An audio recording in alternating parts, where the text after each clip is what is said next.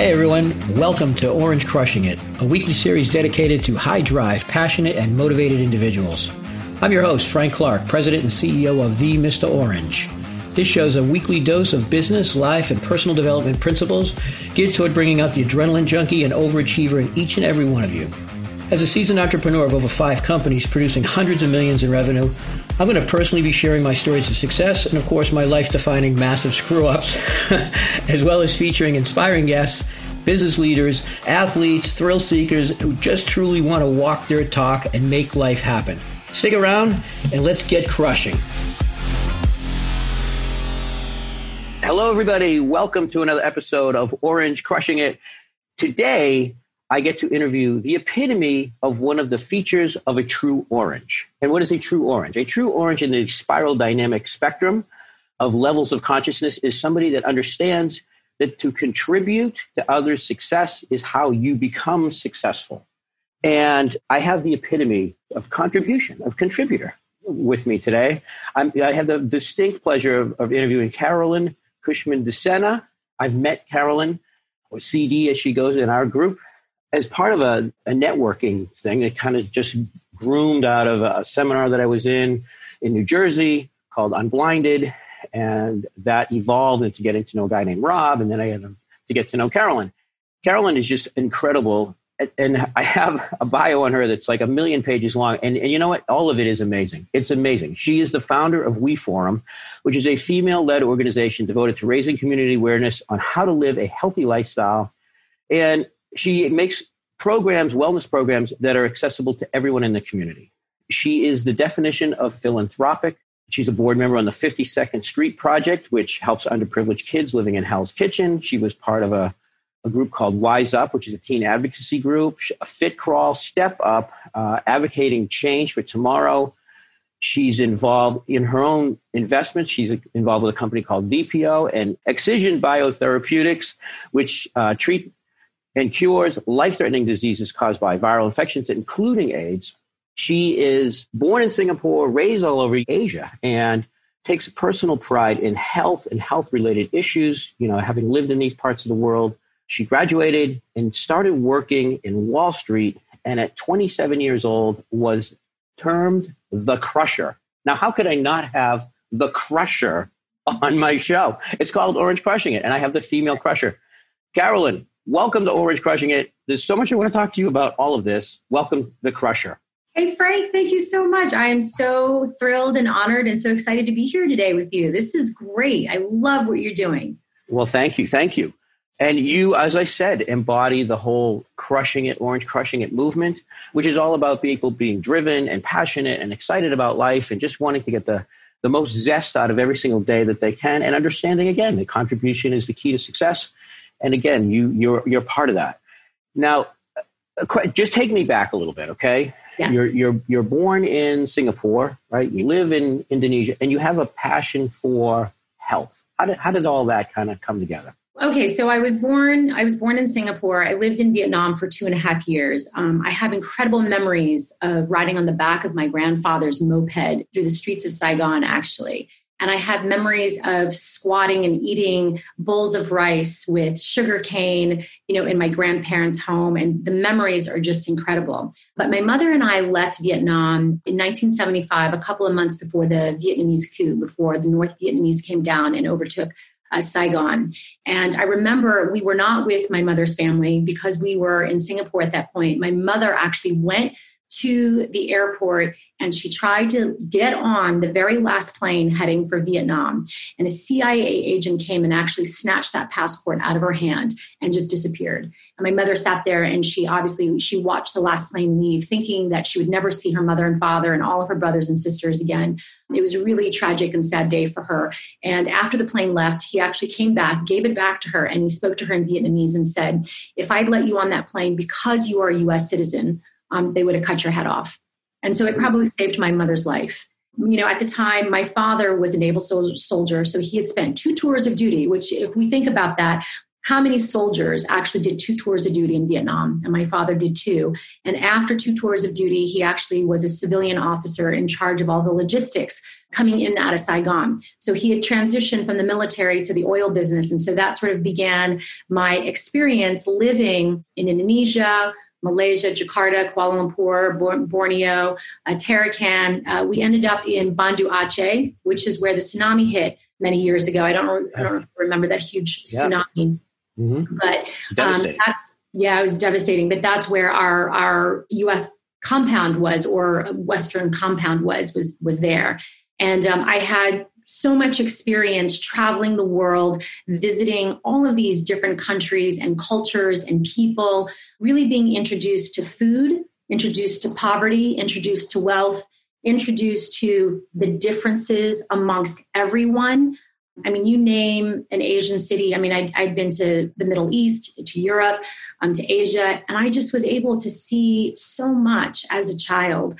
India, you know, living in Indonesia alone, the differences in the wealth and the socioeconomic differences amongst the people there. It's just, you don't understand it when you're little, but when you grow up, you're kind of like, wow, you know, I was able to see so much.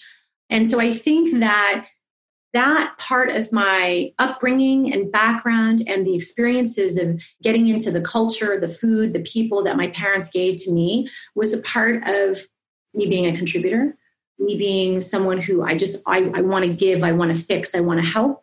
And I, I, think I was like that from a very early age, even in high school. But I definitely was like that when I became a young adult. I always wanted to be contributing and I always wanted to be giving. And into my 30s, I, I was doing more of that. So yeah, it's a be- I mean, it's a beautiful trait that you have. It's a beautiful quality you have. It's very endearing.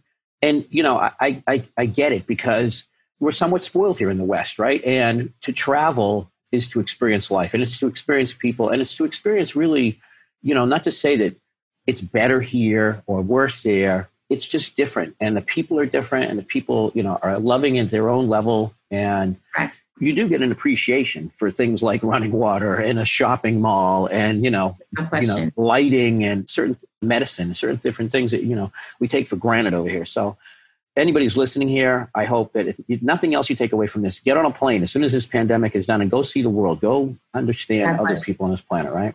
Absolutely. I mean, that's what I intend to do with my children. We actually had, you know, I felt like they were old enough to take a trip overseas. We had a trip planned to go to Thailand this summer, but unfortunately we have to wait. And so I'm hoping that we'll be able to do that next year but just to immerse these kids into a different culture where there are differences amongst the people.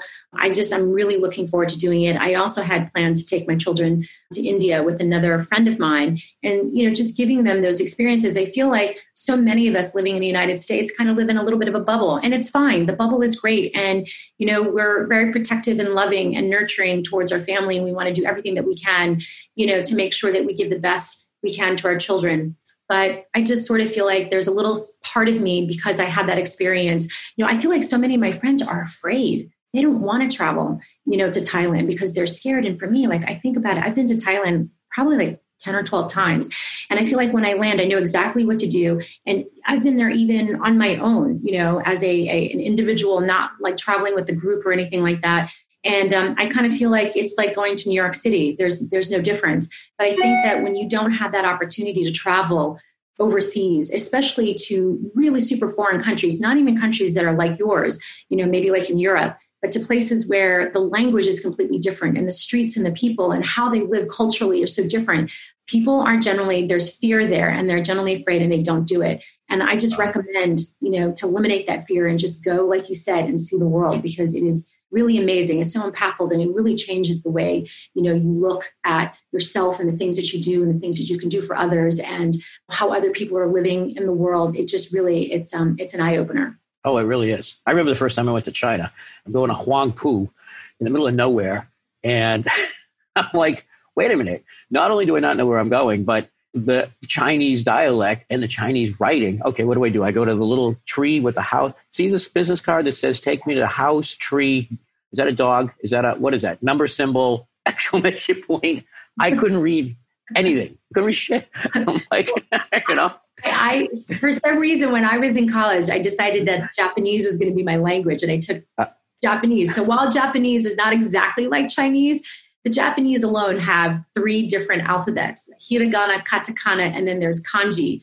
Kanji has over 3 thousand characters. So what you're talking about, you know, in the Chinese language, which I don't know how many characters there are, but you know, one character can mean an entire sentence. It can mean an entire oh, poem. Oh, mean, you know, so much. Yeah. It's pretty detailed and complex. It's pretty crazy.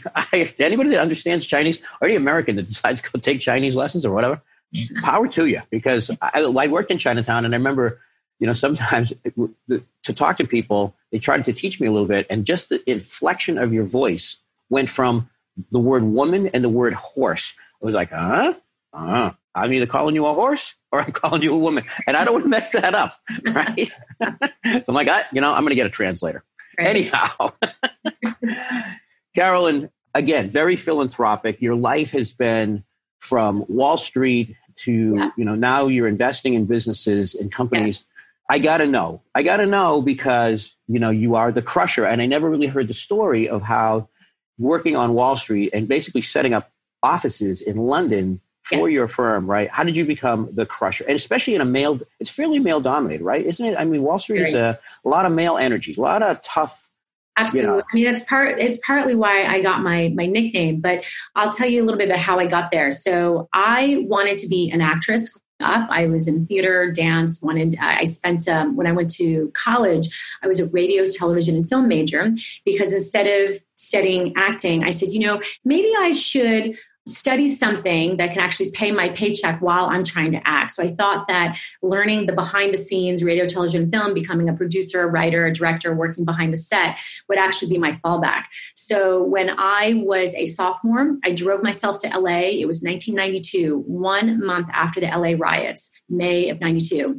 And I got myself an apartment on the beach and you know this is this is what i find to be so interesting is i got all these internships um, I worked for production companies. I worked on the Martin Lawrence show. I worked for Mo Money, uh, did something for the Wayans brothers, had lots of opportunities. And I come from a very middle class background. You know, my parents did not have, they didn't know people. They didn't know people who knew people who knew people. And so I had no one to ask to do anything for me. I didn't say, hey, dad, can you call so and so and get me an internship? I literally had to meet people. And it's so funny. I was talking to someone, I was really setting up my own little ecosystem merger back when I was in high school into college and really just willing to do anything to meet anybody to get to where I needed to go because no one was going to do it for me. And so I had all these internships uh, working in LA. The following summer was my junior summer. I decided that I wanted to give a try in New York City and I wanted to decide which city to live in. And so I didn't have a job. I found a place to stay, went there with a couple of friends, put on a pair of rollerblades and started rollerblading the city. Once again, didn't know anybody, didn't have a job, didn't have anything, rollerbladed through the city looking for a film set. I found one because, you know, New York City has all the film sets during the summer. Mm-hmm. And went up to a Teamster who's not really working on the show. They're the guys who actually pack up all the trucks and all the equipment, which is very important. But I asked the Teamster, I say, hey, you know, I really, I want a job. What can I do? I'm willing to work for free. I just want to learn. Um, they interviewed me and I was very, very lucky to have been given the opportunity to work on that set.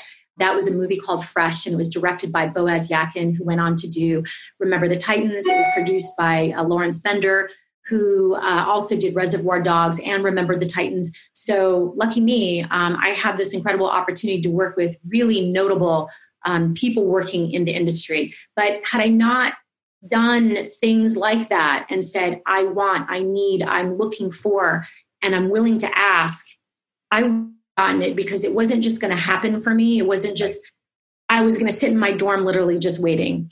And so what happened was is that I actually met some people who were working on in Wall Street who were traders on the floor of the American Stock Exchange. And I was at the time deciding, am I going to live in LA or live in New York? And I said, you know, I think New York is where I want to be. It kind of feels a little bit more like me. He said, you know, hey, instead of coming to New York and waiting tables and, you know, going from gig to gig, why not get a job working on the floor temporarily for about eight months, six to eight months, get some money, uh, you know, pay for your furniture, and then you can always quit and go back to doing what you're doing. I said, you know, that's interesting. Why not? I'll, I'll give it a go. Let's see what happens. I mean, they're never going to hire me. So I went down I interviewed for Spear Leeds and Kellogg for a job on the floor of the American Stock Exchange. And I actually interviewed with Stu Sternberg, who was a partner of the firm. And he ran the floor operations. And this is derivatives, which is all options and not just not just stock, but it's options. It's, it's, a, it's a step up, it's a little bit more complicated. Oh, yeah. And he actually today is the owner of the Tampa Bay Rays and he manages it actively. So I'm very, I'm very proud that he was my actual first boss. But I went down and I did all this math. He asked me to add and subtract fractions like 13, 15, you know, 13 16ths plus a quarter or three quarters plus five sixteenths or seven sixteenths plus seven, uh, you know, seven sixteenths. And I'd have to do all this math really quickly in my head. And I think I passed. And he asked me some more questions. And, you know, he liked that about me. Um, I don't know what about the interview. You know, he actually said that he liked working with women. He liked working with men who knew how to do math, and he felt like having someone who were what didn't have sort of the education and background and training for trading was something that he could work with because he actually wanted to take someone who had a fresh slate, fresh mind, do the math, and he wanted to train him, train them himself. So I have that going for me because you know I'd never taken any business courses although I felt like I was I was smart, but I didn't take any business classes in school. And he hired me right then and there. And within a month, it was January uh, 17th, 2000, 1994. I was 21 years old and I was a trader on the floor of the American Stock Exchange. I was actually an wow. assistant specialist to start. And I was there. I had a very quick training. I worked with all of these men hollering and screaming at me on a daily basis. And I think there were probably only about five, maybe maybe 10% of the people on the floor were women. And we were mostly clerks working behind the scene, you know, assistants. There were very few women traders, very few women brokers. Although I remember, you know, Monica Triozzi, she was a badass trader on, on she was a broker actually on the floor. But I had to adapt and I had to not be afraid and when they were screaming at me, I had to not take it personally because it wasn't about me. It was about the intensity of the moment when the stock market is moving up and down, things get really crazy. Brokers are coming into the crowd, screaming and hollering trades. Yeah. And I was the one behind the podium that had to basically you know take down names of everybody who was trading and know who was trading with which broker and so I had to scream a lot. I had to yell a lot. I had to get, I needed to be heard. I needed to be seen.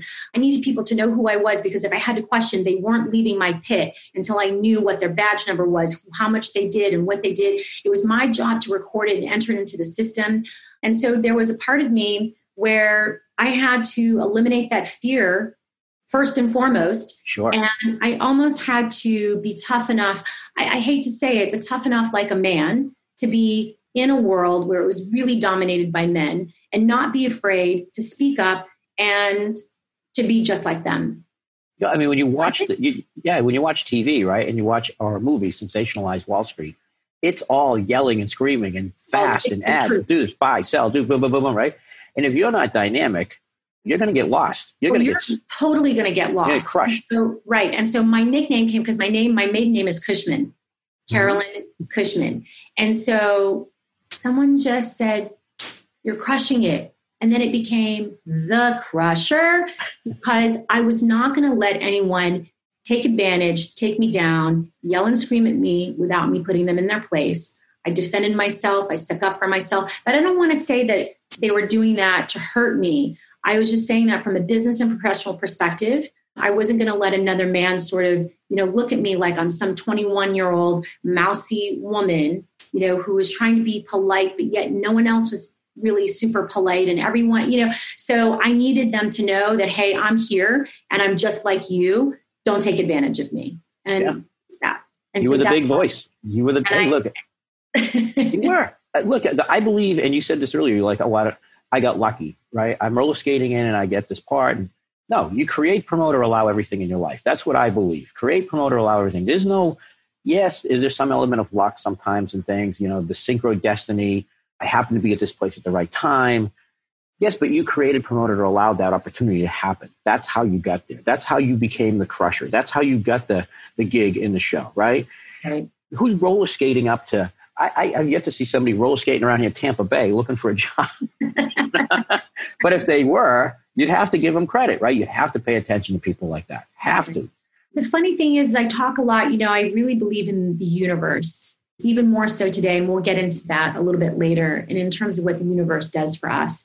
And I, I often feel like we spend so much time, you know, looking and searching, A, either for that right moment or being fully prepared or reading a few books before you do something. And I feel like the universe really just gives us everything that we need to know and do, and it gives it to us right in front of our face, but we often can't see it. You know, we're always searching for something bigger or better or more or you know, or something else. And, and really, it, it gives it to you right in a platter in front of your face. And I think that what happened for me is that I am lucky enough to have been able to recognize those moments in my life where opportunities were given to me where maybe I wasn't prepared, maybe I wasn't ready, but I took it anyways. It was given to me, and I said, you know what, let's just go for it. Let's just try, see what happens because you never know. And I never wanted to look over my shoulder and ever have any regrets about not going after an opportunity and say I coulda, woulda, shoulda. And so I took it and I felt like, well, if I don't like it, I can always say no later. But the universe handed me those opportunities and I just kept on going and, and just went with it. And it was the right decision and the right move for me. I, I, I don't regret any of the, the decisions that I made. And the crazy thing is, I don't know how I started out, you know, wanting to be an actress and being in the film business, but then ended up on Wall Street. But it, it definitely worked out. And the universe called for it and I, I just followed. you know, that's a it's a tall, but it's a beautiful statement what you just said that the universe called out for me, right? Yeah. Now, as overachievers, and I remember, you know, being in my twenties and thirties, I wasn't looking at it as the universe. I was calling it me. You know, a lot of these overachievers, and I happen to be one of them. You know, I didn't I didn't put a lot of stock. I wish I had. I wish I had put more stock and faith in the universe, but I always felt and I guess if you grew up in the Northeast, right? You're a Northeast girl now, right? Yes, you know, I am. Yeah, yeah. You know, and that that energy up in the Northeast is you take no prisoners. You you eat what you kill. You go go go go go. Right. So yeah. where in the, your life did you go? Where did you learn that? What who, was it? A pivotal moment? Was it a you know? Was it someone uh, someone that you, that inspired you? When did you go? It's the universe, man. That's you know. I got to pay attention. I didn't know it was the universe, I don't think, until just recently. And in looking back, I kind of felt like, God, you know, the universe has been with me the entire time. And the universe has been giving me, you know, all of these signs and all of these these opportunities. And thank God I took many of them. Some of them I didn't. And, you know, that's fine too. But I just realized, you know, probably three or four years ago that the universe had been giving this to me the whole time. But in terms of like where that came from, I think just growing up and watching my mother. So while my mother was a US citizen, she was still an immigrant. You know, she came here with broken English. Although she was very well educated, she actually, my mother worked for the Phoenix Phoenix Project for the United States government oh, really? um, in Vietnam, which is a huge, big, top secret CIA project. I think it was a CIA project and she was interpreting um, Vietnamese documents for the government. And she was very, very educated and um, very strong. And when she came here to the United States, I watched that woman, even though she was a citizen, like I said, we lived like we were immigrants because that's, I think, how she was treated, even though she was a citizen. And I watched that woman work, you know, her finger to the bone, waking up every morning at five, going to bed at 10. And it was like, you know, I think Rob Gill once said, rinse and repeat and she had multiple businesses. She had a nail salon, she had a convenience store. My family uh, actually came over. She had it taken her like almost 10 years to have her family come over from Vietnam. Um, and they came here, I think, around 1984 or 1985 my mother helped to support them give them their start in life they came over here with you know one suitcase with no english and today they are literally living the American dream. They all have wonderful homes and cars and children who went to private universities. And they did that on their own. Again, no one opened up the door for them. I guess, with the exception of my mother, who had the knowledge, the willpower, the tenacity, determination to own multiple businesses, you know, to help her family. You know, I remember at one point we were like maybe 14, 15 people living in one home. It was great you know, my aunt slept on the floor, you know, in my bedroom. Now looking back, I kind of wish that I had maybe, you know, switched that around. But we were they were sleeping wherever there was room in the house, you know, people would be sleeping. But everyone had this amazing support. So watching my mother work that hard to help and support other people and to really help and support me. Again, remember, I had no doors, I had no to no doors and no opportunity. But my mother worked so hard so that she could give me a start in life, send me to school. You know, I think I'm the first person to ever in my mother's family and not in my father's, but in my mother's family to go to university and to go to, to college.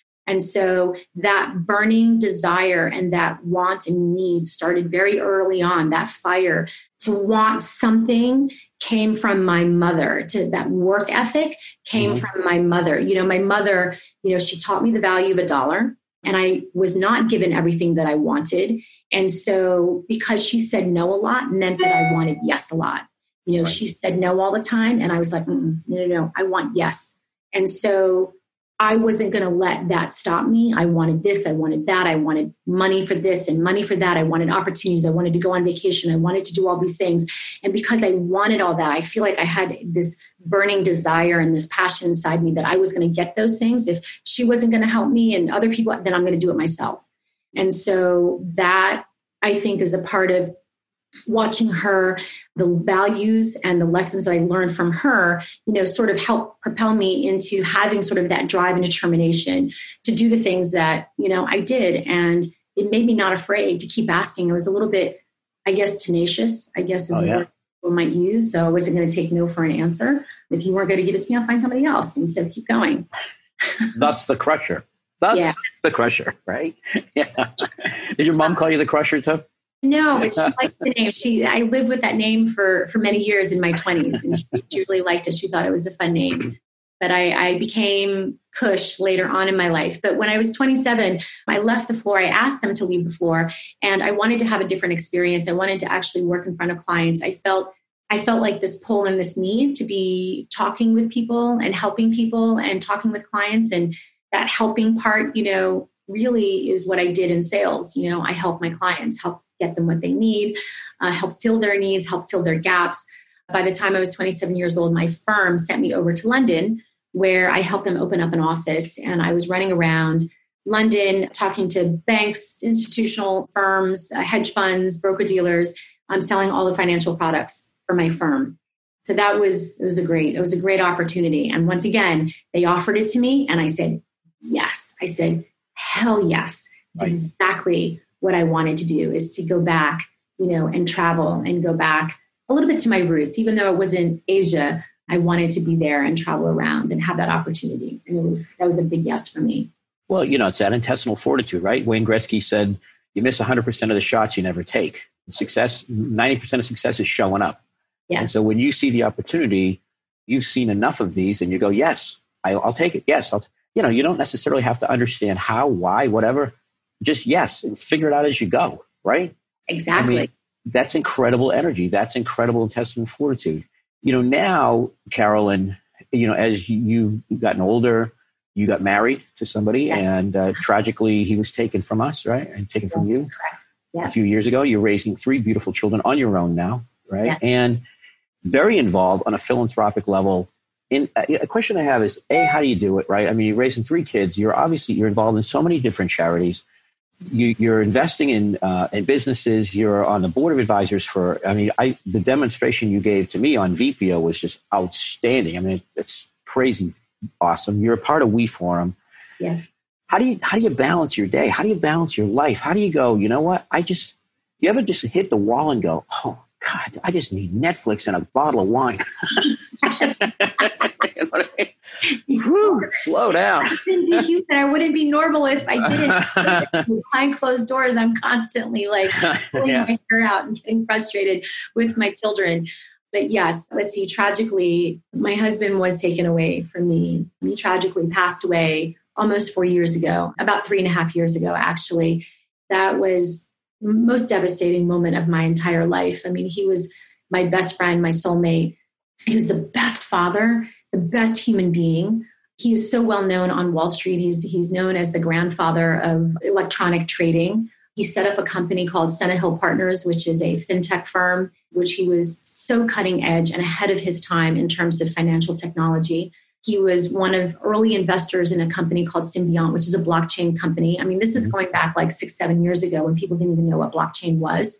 He was an early investor through his company um, in Trinomi. Trinomi is a company that protects data once again, you know, data, blockchain, those are fintech, those are big words now, but my husband was doing this back in 2012 and 2013. I mean, he just had unbelievable vision. So I, I just wanted to say something about him and, and what an incredible father he was to be so present every day. You know, there wasn't a day that would go by where he didn't tuck his children into bed and say goodnight to them. And he was family man first and foremost. You know, family meant everything. And there's one thing that he said to me, or actually he says to everybody, and that is you don't go after the money, you go after what you love. Because if you love what you do, you know, everything else will fall into place. And so um, you know, I really, I really believe that. I believe that if you can find something that you truly love that comes from your heart and that you're passionate about, you know, you can find a way to make money, you know, earning a living doing it. And I'll never forget that. So, um, in terms of my kids and what, you know, I just woke up one day. I, I think I sat in my chair and watched the paint peel off the walls for about six months. I'll be honest with you. I just, I was so shocked and so traumatized by what had happened because it literally took us all by surprise. One minute we were, you know, up in Vermont skiing, and the next minute I was following a hearse home, you know, six hours in a snowstorm bringing my husband home. And it was just so surreal. I think what kicked in at that moment, first and foremost, was I was in survival mode. And I just needed to sort of check the boxes and make sure that I was doing everything. But then as time goes on, there's no option to fail. I have three beautiful children at home. I have a, I have a 12, 10, and 8 year old. They were 8, 6, and 4 at the time. And there was absolutely no option to fail. I, I have no option to fail. And so everything that I do, I do for them. You know, I take care of them. I, I mean, they're they're my first priority in life.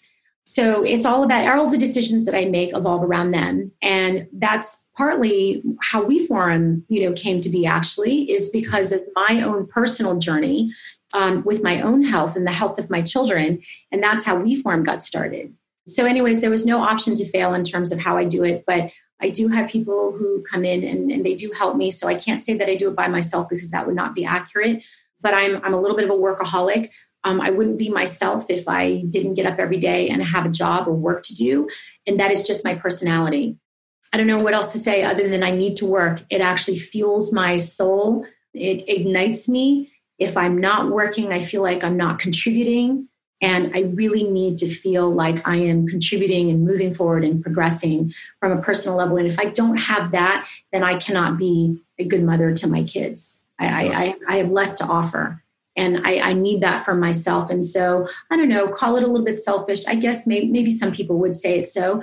But there was a time where I had many people judge because I, I, don't have to work. I'm fortunate enough to where I don't have to work, but I had a lot of people who were looking at me and judging me and saying, you know, why are you doing all of that? And I stopped feeling ashamed for wanting to work. Just because I don't have to work, I stopped being ashamed because this is what I want to do. And so I do. That's how everybody has a yeah, it's a beautiful thing. Everybody has a purpose, right? Everyone wants to feel needed. I mean, yes, it's a very difficult job. I think being a single mother, it's the most difficult job on the planet. It's the most underrated and most difficult job on the planet. And the fact you're raising three kids. And also, I just want to say, acknowledge you for sharing this situation with your husband and how deeply you love each other and, and you know, being vulnerable about that. It's, it's clear that based on what you just said, that your, your children have a, an incredible positive male role model in their life, just on the little things that he did. Those, those things will never leave them, right? And that instilling in them is amazing and you, you know, obviously showing them that yes, you don't need to work, okay, and maybe they don't need to work, whoever, you know, but but to to participate in society, to be a part of the community, to be part of whatever it is you're doing. Yes, you're working, and and I have the, the distinct pleasure of getting to work with you, you know, in our group, and I see your work ethic. It's crazy good. It's crazy efficient. So I'm blessed. Thank you for that. You know, that whatever synchro destiny brought us together, I truly, truly blessed and truly appreciate it. And you're involved in so many different organizations. Again, from a philanthropic standpoint, when you decide to pick something to work with, because I'm sure people are calling you all the time, oh, help me, help me, help me, get involved with this, get involved. You know, if you want something done, ask a busy person, right? Because they never say no. so, how do you decide? Like somebody comes to you and says, you know what, this is really where I want you to spend your time and money, Carolyn. How do you know? How do you know when something, what resonates with you there you go. I have me, to be part yeah, of this. Sure. So for me personally, I had an experience working with an organization which was one of the largest charitable organizations in New York City, and that was sort of my training ground. Um, when I had come back from London, I was about 30 years old, and I worked for the Junior League in, in New York City, and I was a volunteer there. I think they have 250,000 volunteers, and the New York City chapter was the largest by far of 2,500 members. It was a well oiled machine. It ran like a corporation. It was amazing. And that's where I, I learned how to be a good volunteer. I learned, you know, by watching. What I did realize at that moment, though, is I really wanted to work with more grassroots organizations. While those organizations do such amazing work, there's so much that they do to impact the community. I realized that I wanted to let them do that work in that way, but I wanted to find a smaller organization where I could provide more of my skill set, more of my background, and what I could bring to the table and be even more helpful to the smaller organization. And so that's how I got connected with the 52nd Street Project, which is an organization in Hell's Kitchen in New York City where they teach kids life lessons through theater based programming. And so for me, that was extremely important. I helped them do a lot of fundraising, some strategic planning, and that and there it is right there is connecting my theater background back into my current life. And that was sort of the draw for me there. When I moved to Rumson with my husband, I then was offered the opportunity to do some fundraising events. And that's when I came across Monmouth Medical Center. And I said to them, you know, you really don't need another person to run a huge gala for you or a tennis, you know, tennis outing or a golf outing. You have lots of people who do that so well for you already. Let me think of something else. And at the time, I had just had my third child, or I was about to have my third child. I was about to be 40 years old. Actually, I worked with them much sooner than this. And I said to myself, there's so much about my health that I do not know. I was spending so much time taking care of my pre pregnancy body, my pregnancy body, my post pregnancy body, then taking care of these little babies and really knowing like what to give them, what to offer them, the lotions, the food, the labeling. And, and it just, it's so confusing and exhausting that I just don't know how, if you're working two jobs and you have three children and you're a single mother, how do you sift through all this information and really like say, okay, this is what I'm going to do because this is right and this is right. And no, this is wrong. I'm not going to do that. There's just not enough time. And yeah. so I said, look, there's so much about my own health that I don't know. Why don't we have a day where we can bring in clinicians, you know, doctors, experts, holistic experts, anybody in the expert in their field and offer a day for women to answer all of their questions in one day. You know, oftentimes we have to do research and we got to go visit a doctor. Who has time for that? And so that's how I came up with We Forum. It's a women's education forum. And we started out by having a conference, a health and wellness conference for women. And our first one was 40 speakers over 100 vendors and over 600 attendees the first time. And what I did was I brought my Wall Street background of attending hedge fund conferences and brought that to the charitable world. So, this entire conference, all the money that we raised went towards Monmouth Medical Center, went towards the free programs and services that they offer that are free for their entire community. And that's where I wanted to be. And the focus was on health and women. And the reason why we focus on women is because 80% of all of the decisions that are made in a household when it comes to health come from a woman. I wish it was 50 50. I want it to be 50 50, but unfortunately today the stat is 80%. So that's how We Forum got started. We had our second conference in 2018. It was called Eat for Life How the Power of Food Can Heal Your Body. And that was all about the food, your biodynamics, your DNA, your gut, how what we put into our body actually affects our food. And we had some fantastic speakers at that event. So that's how I really am fueled by what I want to learn about. I'm fueled about my own personal journey. And when I'm fueled by that, I want to offer what I'm learning, you know, to other people. So that's how We Forum sort of grew is out of my own personal journey. Yeah. So that's how that's how I think that I connect with organizations is by feeling what I think I need either from my family or from my children and hoping that other people, not hoping, but recognizing that other people in the community might need the same things. And if they do, let's figure out how to offer it to them in a simple, streamlined manner that is efficient and easy for people to, act, have access to. That's awesome. I mean, basically, the core of it is health is wealth, right? Without it, I mean, what are we all doing this for, right? If again, do what you love and stay healthy doing it, Exactly. You know, pretty much the underlying statement, what I'm hearing, anyways. what you're saying, what, what drives you. Carolyn, there's so many different topics I could talk to you about, and I want to have you on the show again because there's just so many different things that are fascinating about you. So, before we drop out, okay, two things. One, I'm going to ask you how people can get a hold of you and how they can be part of We Forum in the, in the organizations you're part of. But before that, I guess, you know, you're going to give some advice to the, the future crushing it, the next crusher that's out there, right? There's somebody listening right now that's in their 20s, or even somebody that's in the next chapter of their life that maybe has said, you know, has something tragic, right? They lose their spouse or their income goes away. And we're, we're in a pandemic now, right? So people are transitioning and people may have lost their jobs. They may have lost their spouse. They may have through, through divorce. Their children may have moved out, right? Now they're empty nesters. And that feeling of loss, that feeling of, I'm just, I'm not complete, right? Yes. What piece of advice would you give somebody that's in that phase? We'll call it the, second act, the next chapter, the midlife opportunity, whatever, whatever phrase you want to use for it what is the piece of advice that you would give somebody and say, listen, inside of all of us, we have that crusher mentality. This is what you need to do. Tap into these two things, tap into this one thing, and it'll get you through this period of time. What would you say that is? I mean, I, the first thing that I would say is listen to the universe. Listen to the universe. I, I really feel that the universe has been with me the entire time. I feel that my whole entire life was in preparation for this moment to lose my husband. I mean, I don't really think that people really understand how difficult it is to lose someone that you love so much. And had I not had those experiences in my life, I never would have been prepared to then forge ahead. And you have to listen to the universe. And I think that people spend too much time over preparing and overthinking it. And for me, you know, I always say if I can take myself outside of the grieving moment for a second and think about, you know, we're constantly having a meeting to have a meeting to talk about the meeting that we had, to discuss what we read, to have a meeting, to have another meeting, to have a plan, to strategically come up with a meeting, to have a plan so that we can have a plan to move forward. Right. And another meeting, of course. And have another meeting. Well, yes. And I, I spoke in front of a bunch of students once and I said, stop having those meetings you know, keep it simple, right? Keep it simple and just start executing. You know, come up with a couple of ideas and start just executing. And if it doesn't work, move on.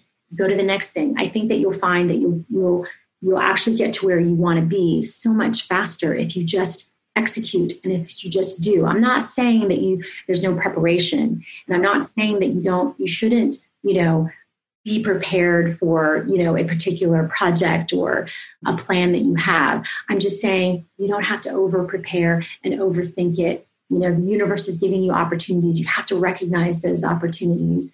And you just have to take that step forward. You have to eliminate the fear. Fear should not be something that exists you know in our mindset and if we can eliminate the fear then we can eliminate the fact that if we fail we can keep moving because failure means nothing it just means that I tried and didn't work. I had to come up with another plan. So therefore, I'm going to come up with another plan.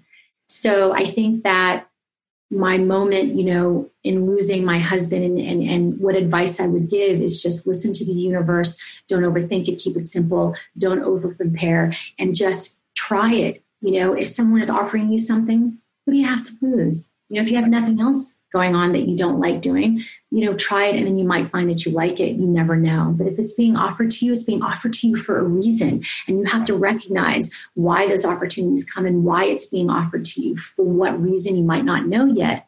But if you don't take that step and take that chance, you'll never know.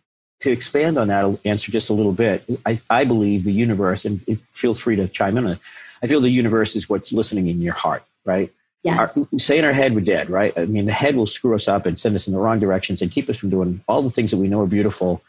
But universe, another word for it, I guess, and so you break it down to something that may be even more palatable to people is is your heart centered gut feeling, your spirituality, whatever it is, the higher power that calls you and says, "Do this." Correct that's what you're listening to, right? That that's what you're right. tapping into? That's right. It's your mm-hmm. gut. It's also your gut. And so I think for me, when I say I'm lucky, I say, you know, I'm lucky because I listen to my gut. I listened to my gut. I listened to what, you know, the universe was there and I and I listened to my belly and my gut and I was like, okay, I'm gonna go for it. But you're absolutely right. It's that that inner instinct that we all have and your gut. And so absolutely without question. Well, thanks for listening to your gut and being on my show today. Uh, I appreciate you, you saying yes to that. Hey, uh, hey, this is this is fun, right? I mean, we just kind of go as it goes and figure out how it's going. And by the way, I need you to do me a favor. I need you to speak to that buddy of yours. It's the, the owner of the Tampa Bay Rays. Tell him that the place he's having games at in St. Pete sucks. Move the team to Tampa. I will tell him that. You know that they deal with Montreal, right? Yes, I heard that. Yes, I heard that rumor. And you know what? Good, no, good for them. Good I for them. Good for them to move the team. That's you know that's what the city needs. All right. No, I think what they're doing is they're going to make more money by moving the club to Montreal. You'll have double the fans. You'll have fans in Tampa. You'll have fans in Montreal. It'll be great. It'll be. I think. I think you're going to start to see that baseball is going to move in that direction. Have, we have so many empty stadiums across the nation. Just watch you're going to start like New York Yankees are going to partner with some little, you know, stadium somewhere and they're going to create fans in the middle of, oh. you know, some other state. And I, I think it's, I think that's going to be a way of the future. You know, a Boston guy, right? So, oh know, my God. Wait, stop. Don't talk about Tom Brady. I can't even go there. Are you so I, excited that he's a Buccaneer now? I have to admit that I am a season ticket holder now to the Buccaneers, even though I can't go see any of the games, although he was atrocious yesterday the Bucs terrible. were the Buck. They were terrible yesterday. But the point I wanted to make when you brought up the Yankees emerging with, I mean, come on, I'm a Red Sox fan, diehard. Okay, the Yankees can go away as far as I'm concerned for, forever. I don't need them to be bigger than they are. Bye bye. I'm a fan. but they can go to Canada. How about that? Keep the Braves here in Tampa Bay. oh boy, I was really thrilled yesterday with Tom Brady's performance. I have to say, he deserved he he deserved it. Sorry. uh, well, that's okay. You know, hey, Tom Brady's a, a, comeback kid. He is a second quarter, second half, right? So never, never count him out. Never count out Brady, right? No, we'll see. We will see moving forward. Carolyn, how can people get a hold of you? Can get a hold of me. They can go to our website, www.weforumgroup.org, W E F O R U M group, G R O U P.org. That's our website. You can hit the contact button and contact us that way, or feel free to email, email me at Carolyn, C A R O L Y N dot Desena, D E S E N A, at weforumgroup.org. Beautiful. Yeah. Beautiful thank you. Beyond from the bottom of my heart really. I just i love talking to you. I love hanging out with you. I love getting to know you. And you're a beautiful soul on this planet. You're you're a crusher. You are an orange energy. You're a contributor. You're a love. You're a beautiful person beautiful soul. Thank so thanks much. for being on the show today. Frank you're the best. Thank you so much. Really so grateful and honored to, to you know that you had me. Carolyn thanks again. Have an Thanks, awesome Frank. day. Everybody who's listening stay inspiring and uh, have an amazing amazing afternoon Thanks for listening to this episode of Orange Crushing It. Hope you're fired up to take on your week with unstoppable energy. Hey, if you like the broadcast, please subscribe, share it with your best buds, and please write a badass review. You can also reach me at themrorange.com. Stay inspiring, all.